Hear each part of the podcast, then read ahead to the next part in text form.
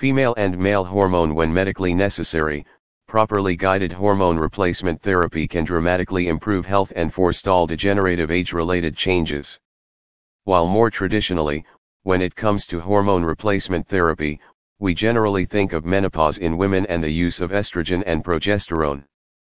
But men can also suffer andropause, often necessitating testosterone replacement therapy. Hormone replacement therapy is available for both male and female patients. Patients are carefully evaluated and tested.